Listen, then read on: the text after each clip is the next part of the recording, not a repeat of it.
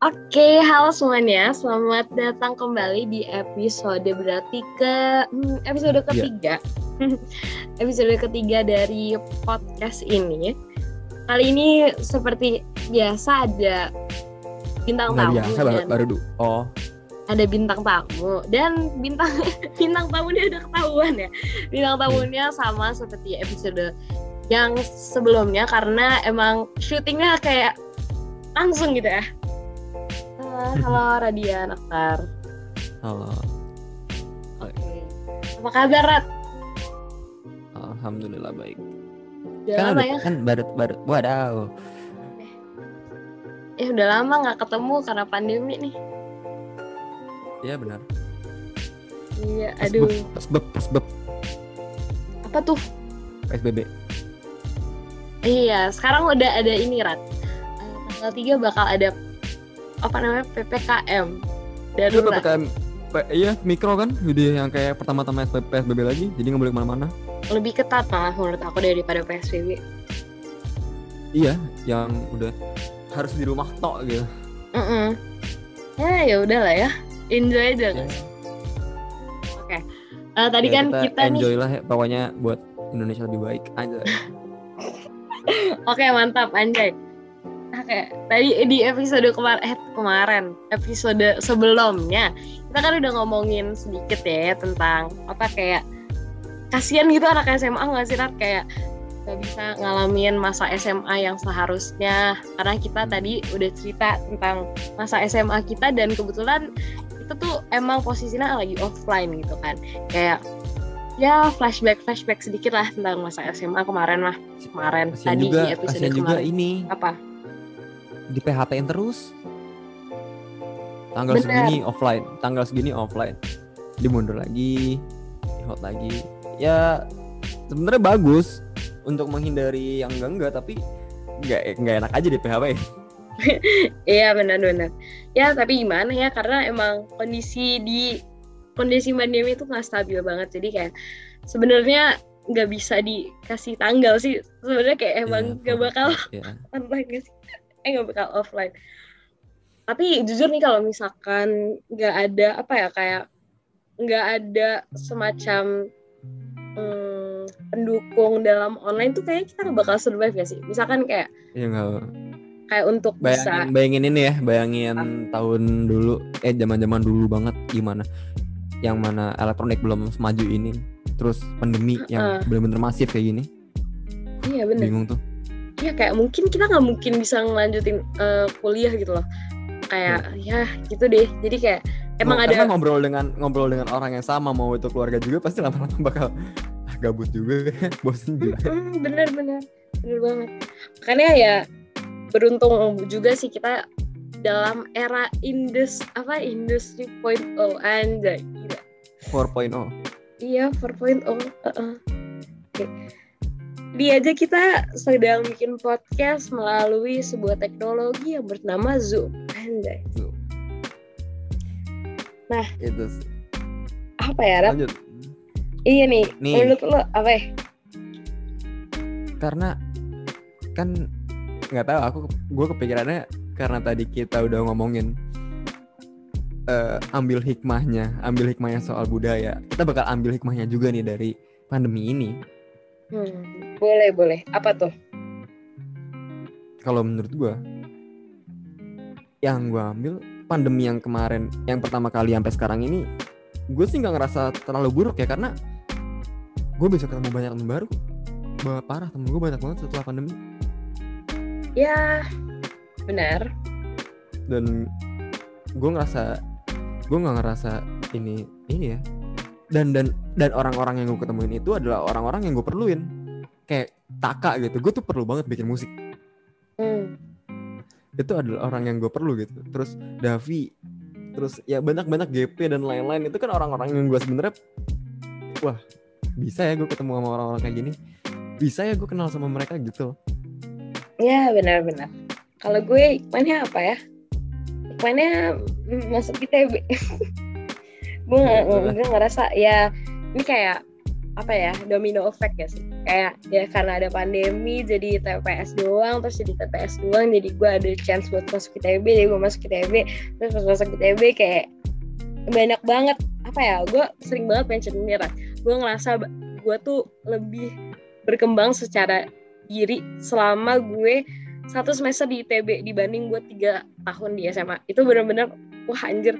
Gue ngerasa di sini tuh banyak banget yang bisa gue pelajarin dan pas gue awal-awal masuk ITB itu kayak gue nggak tahu apa apa ya ternyata gue masih masih bener-bener muda gitu loh kayak gue memerlukan ilmu. Aduh wise banget Tasya Ow.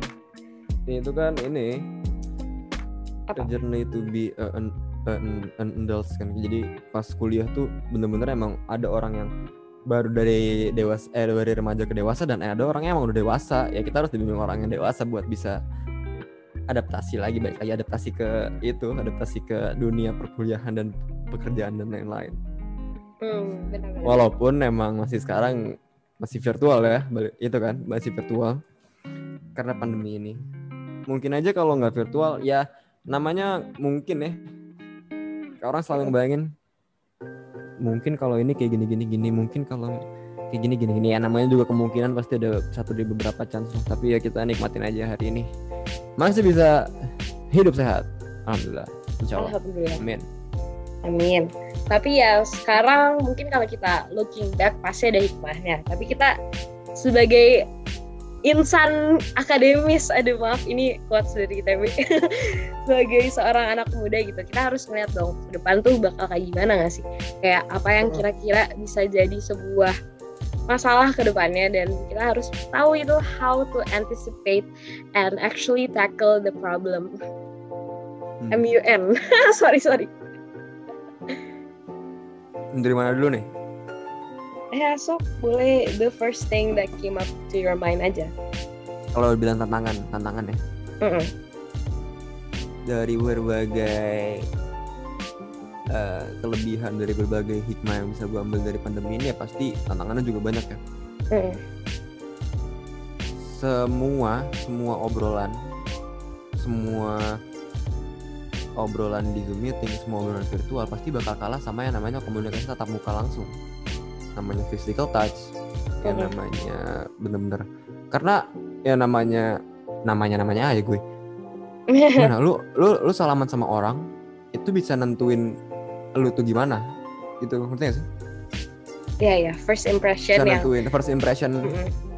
first impression yang, yang diperluin Mm-mm. itu adalah physical touch gimana cara lu me- menggerakkan badan lu gitu sih ya act how, how you act in front of people gitu Ya benar-benar. benar.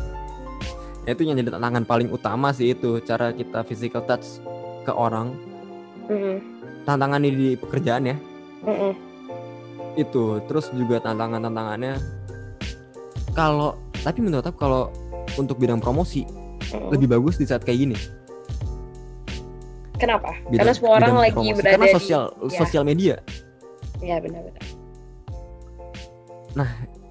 caranya untuk soft opening dan lain-lain itu ya jadi permasalahan nih tantangan Ya. mereka nggak tahu apa yang mereka dapat ambience restoran dan lain-lain yang orang-orang yang emang nggak boleh keluar dan lain-lain gitu kan buat apa lu bikin restoran yang mewah bagus instagramable gitu tapi mereka nggak bisa datang ke sana juga deh gitu kan. Agak waste of money gitu. jadi kasihan sih orang. Ya kasihan orang-orang yang emang udah spend their money buat usaha yang bagus usaha yang mereka pikir bakal eh, sukses gitu. Apalagi yang baru-baru kemarin pas new normal buat usaha buat buat usaha buat usaha pas tiba-tiba usahanya jadi tas dipatahin lagi sama sekarang itu sih itu yang jadi tantangan-tantangan jadi mereka harus pikir plan B lah plan B gimana caranya mereka bisa ngepromosin dan mereka bisa ambil laba Hmm. dari itu sih Ini eh, point of view mahasiswa ini banget ya. Mahasiswa bisnis banget ya, gue lihat-lihat. Emang anak bisnis. ya itu kan karena karena ini kalau kalau tantangan tantangannya ya gue gue sih ngerasainnya kayak gitu karena gue belajarnya kan di bidang itu Bener-bener, bener Nah. kalau kalau kalau lu apa di di bidang lu sendiri Waduh, Lu masuknya apa sekarang? Jurusannya?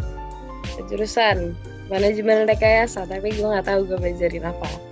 Jadi gue belum bisa terlalu ngasih input kali ya kalau di jurusan gue. Tapi em, yang yang apa ya, yang gue ya lo tau kan gue MUN. Jadi banyak social issues yang gue jadi tertarik banget gitu loh Rat. Setelah itu kayak.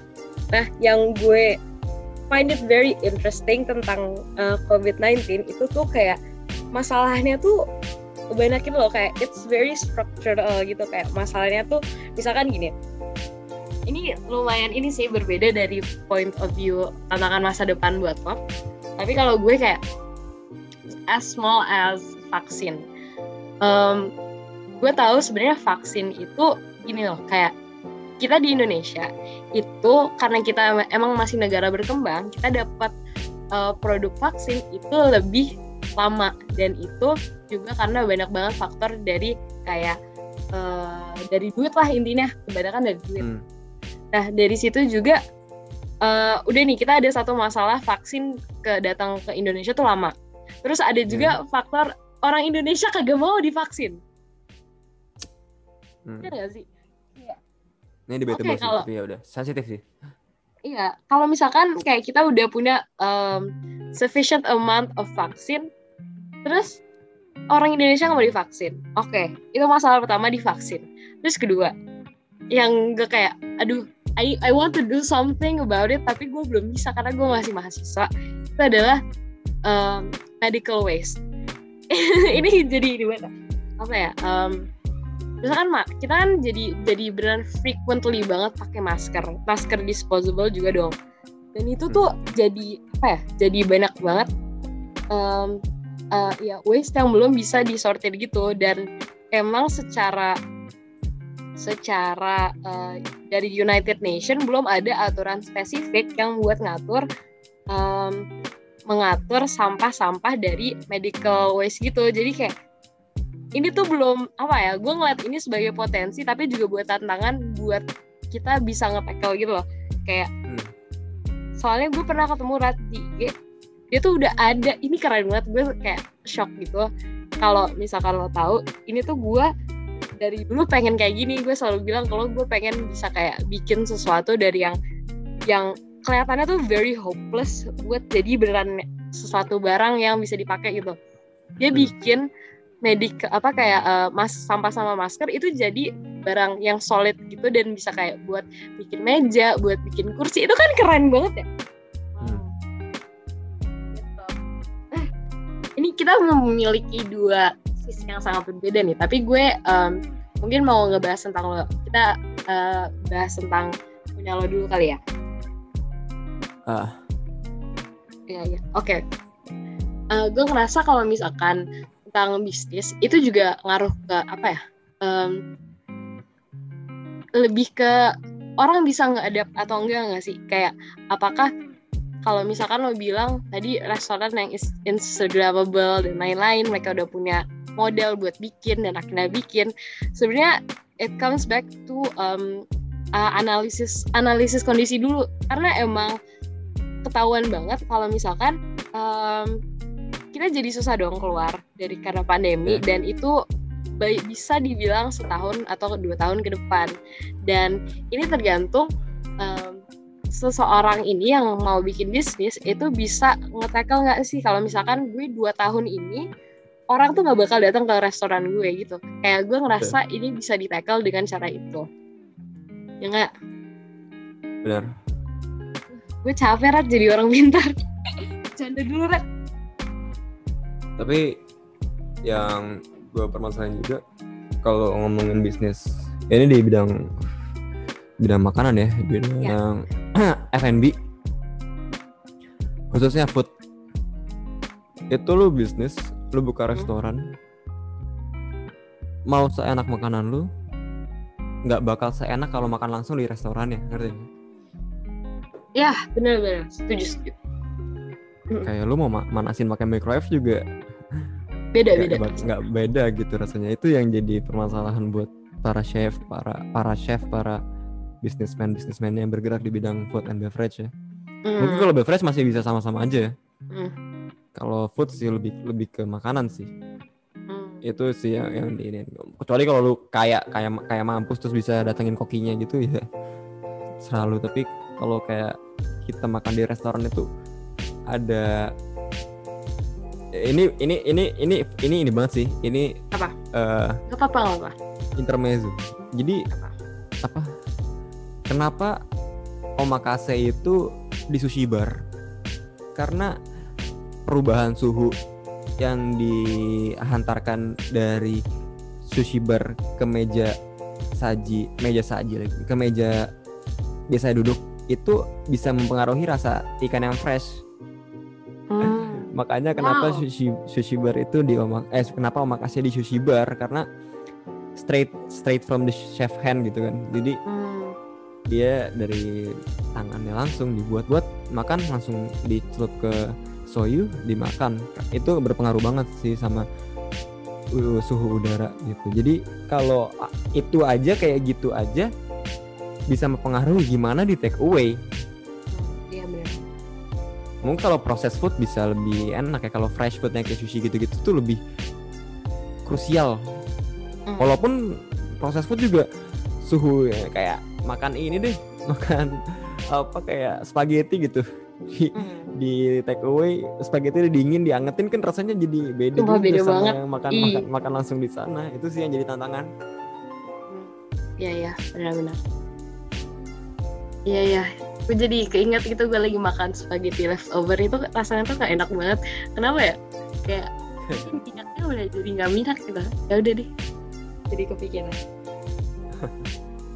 ya menurut gue it's very uh, important for everyone to actually take take this as a note loh buat kalau orang yang mau buka food and beverage or like any kind of business dalam masa pandemi kayak gini tuh untuk kayak banyak banget apa ya kayak antisipasi yang harus dilakuin dulu gitu loh. Kayak bener-bener sebelumnya tuh nggak bisa kayak tiba-tiba randomly kayak eh gue pengen bikin coffee shop sekarang banget sekarang banget mau bikin ya nggak nggak gitu gitu loh. So ya harus ada harus ada prosesnya sih. Hmm, bener-bener lagi ya kalau dari sisi lo? Hmm. nah kan lo sebagai mahasiswa nih is there Mhm. anything that you can do buat nge-tackle this kind of problem?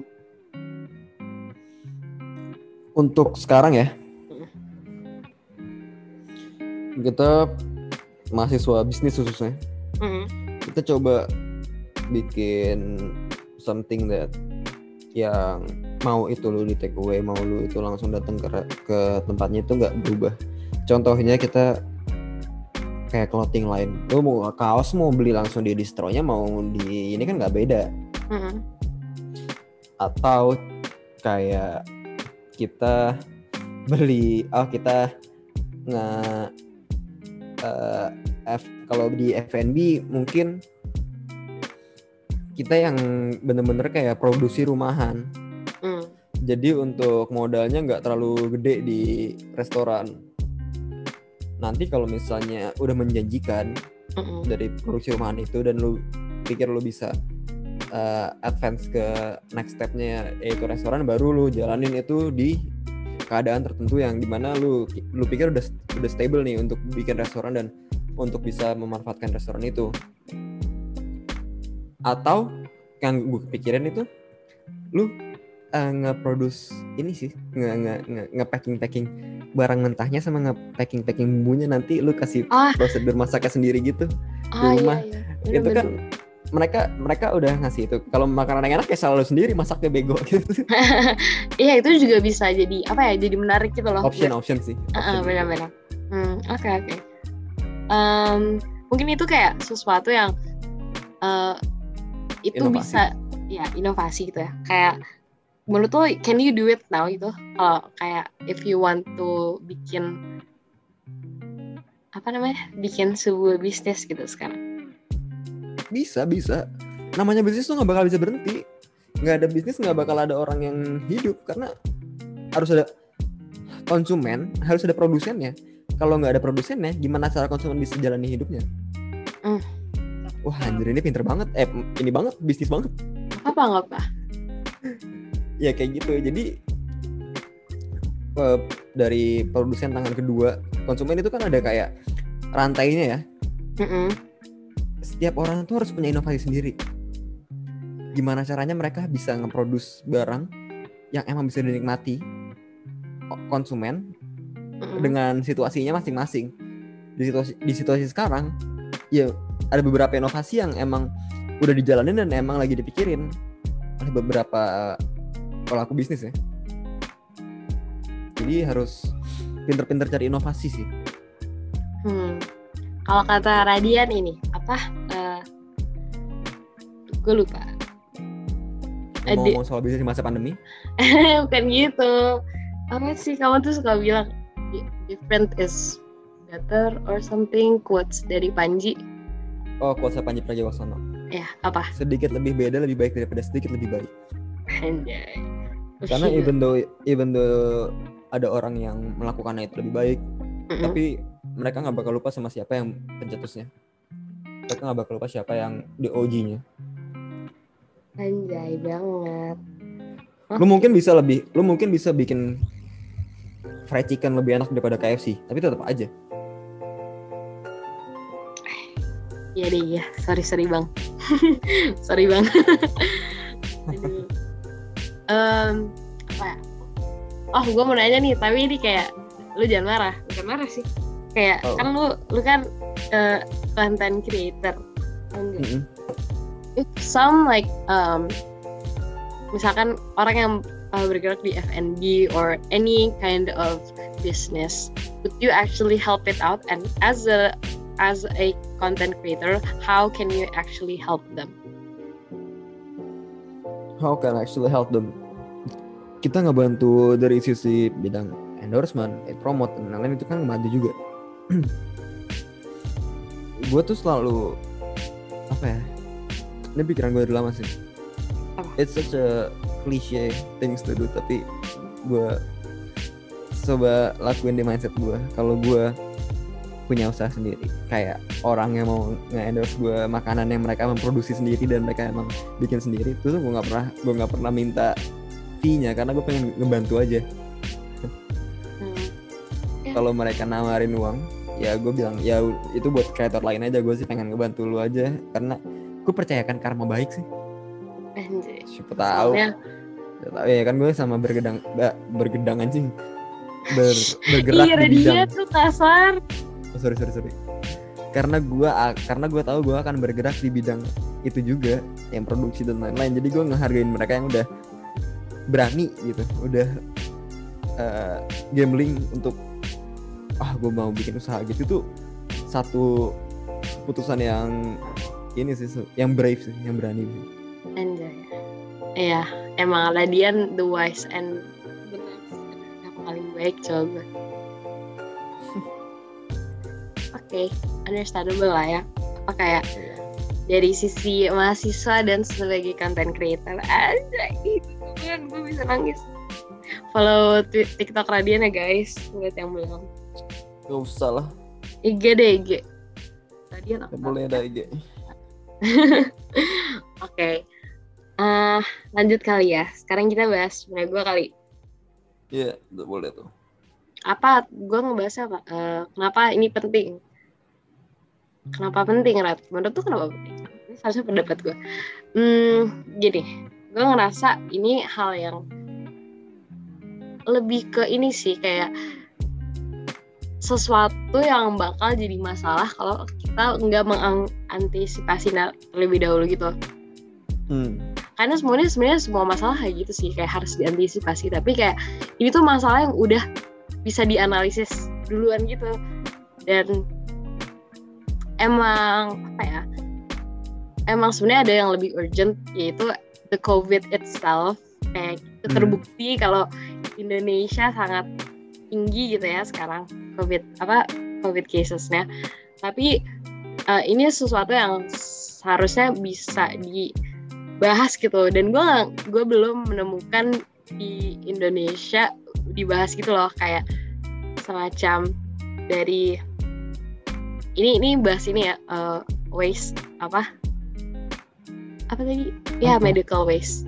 Ini bahas Iya. dari segi medical wise kayak belum ada aturan khusus gitu. Nah kayak apa ya? Gue sebagai mahasiswa kan belum bisa ngapa-ngapain juga kan. Ini emang Mm-mm. lebih ke masalah yang lebih very broad and nggak bisa gue ikutan gitu loh. Tapi ya it starts by small things aja gak sih? Kayak ya udah pakai masker yang benar. Eh bukan pakai masker yang benar. Gue ngerasa disposable mask tuh sebenarnya nggak nggak harus langsung dibuang sekali pakai gitu loh. Gue kayak masih Hmm. suka pakai three or four days karena gue pakainya juga palingan dua jam atau sejam. So ya walaupun kecil tapi ngaruh nggak sih? Ngaruh. ngaruh banget. Kayak lo lo bayangin kalau misalkan kita sebulan nggak ke mana-mana pakai masker dua jam tiap hari tiap bu- bulan. Kayak itu ngaruh banget pokoknya ngaruh banget. Gue udah males hitung-hitungannya tapi itu ngaruh. Terus apa yang bisa gue kasih lagi perannya? Kayak for now sih itu sih. Gue nggak ngerasa bisa membantu banyak. Hmm. tapi yang bisa menurut gue sebagai mahasiswa dan lo yang punya sebuah apa ya platform adalah vaksin karena ya lo lo lo udah lihat lah banyak banget di sosial media yang kayak gue gak mau vaksin gue gak mau vaksin yang menyebar Iya. kalau vaksin tuh kayak it's just a waste or like ini adalah propaganda ini adalah semua yang konspirasi konspirasi gitu. Ini juga menurut gua sesuatu yang stakeholders harus uh, take apa ya take into account apalagi di Indonesia karena Indonesia banyak banget hoaxnya gue pusing bacaannya jadi Hmm. apa ya uh, kalau ya ini penting karena vaksin is actually the only answer right now nggak sih? Kayak ya selain social distancing dan lain-lain yang dari dulu kita terapkan ya terbukti kan kayak it doesn't Hmm. really work. Karena banyak orang yang ya ya udah aduh capek juga kan. Jadi kayak vaksin is quite the only answer for now so if you don't get vaccinated ya gimana gitu loh. Dan emang goals kita untuk capek mencapai di herd immunity kan. Dan Mm-mm. sumpah lu tau gak sih kita ber- baru berapa persen? Gue lupa sih. Kemarin tuh kalau nggak 4,6. salah. Ya udah empat persen. Itu baru empat persen. Dari berapa ya kalau herd immunity itu kayak kalau nggak salah dua per tiga. Ya so we're still a long way from like that apa from actually solving this pandemic but ya like I said peran kecil itu sangat membantu. So apa ya ini gue udah pernah mention sih di essay gue yang kemarin tapi lu nggak baca mas eh, enggak gue nggak ngesen ke kayak kita cuman bisa nggak eh, kita harus mengedukasi diri dulu karena kalau untuk bisa ngecegah hoax itu kayak nggak bisa. Kita harus ada apa ya bekal dulu gitu loh. Kayak Hmm. buat bisa ngomongin tentang vaksin kita harus baca-baca dulu. Terus kalau misalkan ya start simple aja dari orang tua kita aja dulu. Gimana caranya mereka mau nggak mau vak eh mau vaksin? Karena gue ngerasa banyak juga orang tua yang sebenarnya jadi takut sama vaksin. Dan terbukti banyak teman-teman gue yang malah nggak boleh vaksin sama orang tuanya. Karena kayak grup Aku- WA grup WA grup WA terus kayak bokap gue juga rat. Bokap gue nggak mau vaksin. Black blackmail blackmail apa tuh? Blackmail itu itu ya kayak gitu. Apa ya? Gimana ngejelasin ya Iya. Ya gitu dah. Iya, iya. Even kayak bokap gue tuh gak mau vaksin dan ya dari situ aja udah kelihatan kayak kegiring Ya. sih opininya. Iya kegiring opini. Makanya dari maka dari itu kita harus ngasih sebuah pendapat yang emang berdasarkan fakta dan data gitu loh biar mereka juga percaya. Itu step ya kedua. Setelah itu ya udah kita harus juga vaksin. Karena Iya. kan kita udah alhamdulillah udah dalam tahap di mana udah boleh kan. So Nah. ya get vaccinated guys. Wah gila. Hmm. lagi ya setelah itu ya itu deh. Kalau itu dari segi vaksin. Yay. Aduh. Udah. udah juga udah capek ya udah Aduh, itu sih kalau dari gue. Lo ada tanggapan nggak? enggak sih udah Ada tanggapan dong seru. ah capek ah Ih, soalnya. Oke. Eh, udah nih, apa kita cukupkan aja eh, ngobrol-ngobrol? cukup. Kamu ngantuk ya? Iya. Ih, ngeselin nggak boleh. Kamu boleh tidur di sini. Hmm. Aduh. Oke. Eh, mungkin kalau ada yang mendengarkan ini, enggak untuk para pendengar, ini emang lumayan berat gitu ya topiknya. So, Sama banyak ini sih, banyak konspir ah, banyak apa? Ke topik yang debatable debatable gitu sih. mm-mm. ini banyak banget topiknya. Ini kayak ada dua, bisa menjadi dua apa ya? Ya pokoknya Kubu dua kubu. Ya dua kubu. Dan ini juga dua bahasan yang beda. Tadi kita bahas bisnis sekarang bahas vaksin.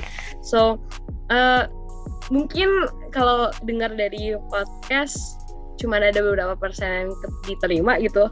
So I hope yang keterima itu bisa bermanfaat buat kalian dan bisa dijadikan apa ya sebuah action lah ya. Jangan didengerin aja dan bisa actually work on it. Anjir. Rat gue gue wise banget. Kamu nggak bangga? Bangga. Oke oke, makasih. Ya udah, em, last statement dari aku itu mungkin ada last statement buat dari pacar aku. Enggak sih, nge-retweet aja udah balik. Kurang ajar. Oke kalau begitu, terima kasih sudah mendengarkan. Eh, apalagi Rat? Oke, see you in the next. mendengarkan. See you in the next episode. Wassalamualaikum. Shalom. Om Swastiastu, namo buddhaya, salam kebajikan. Oke, dadah.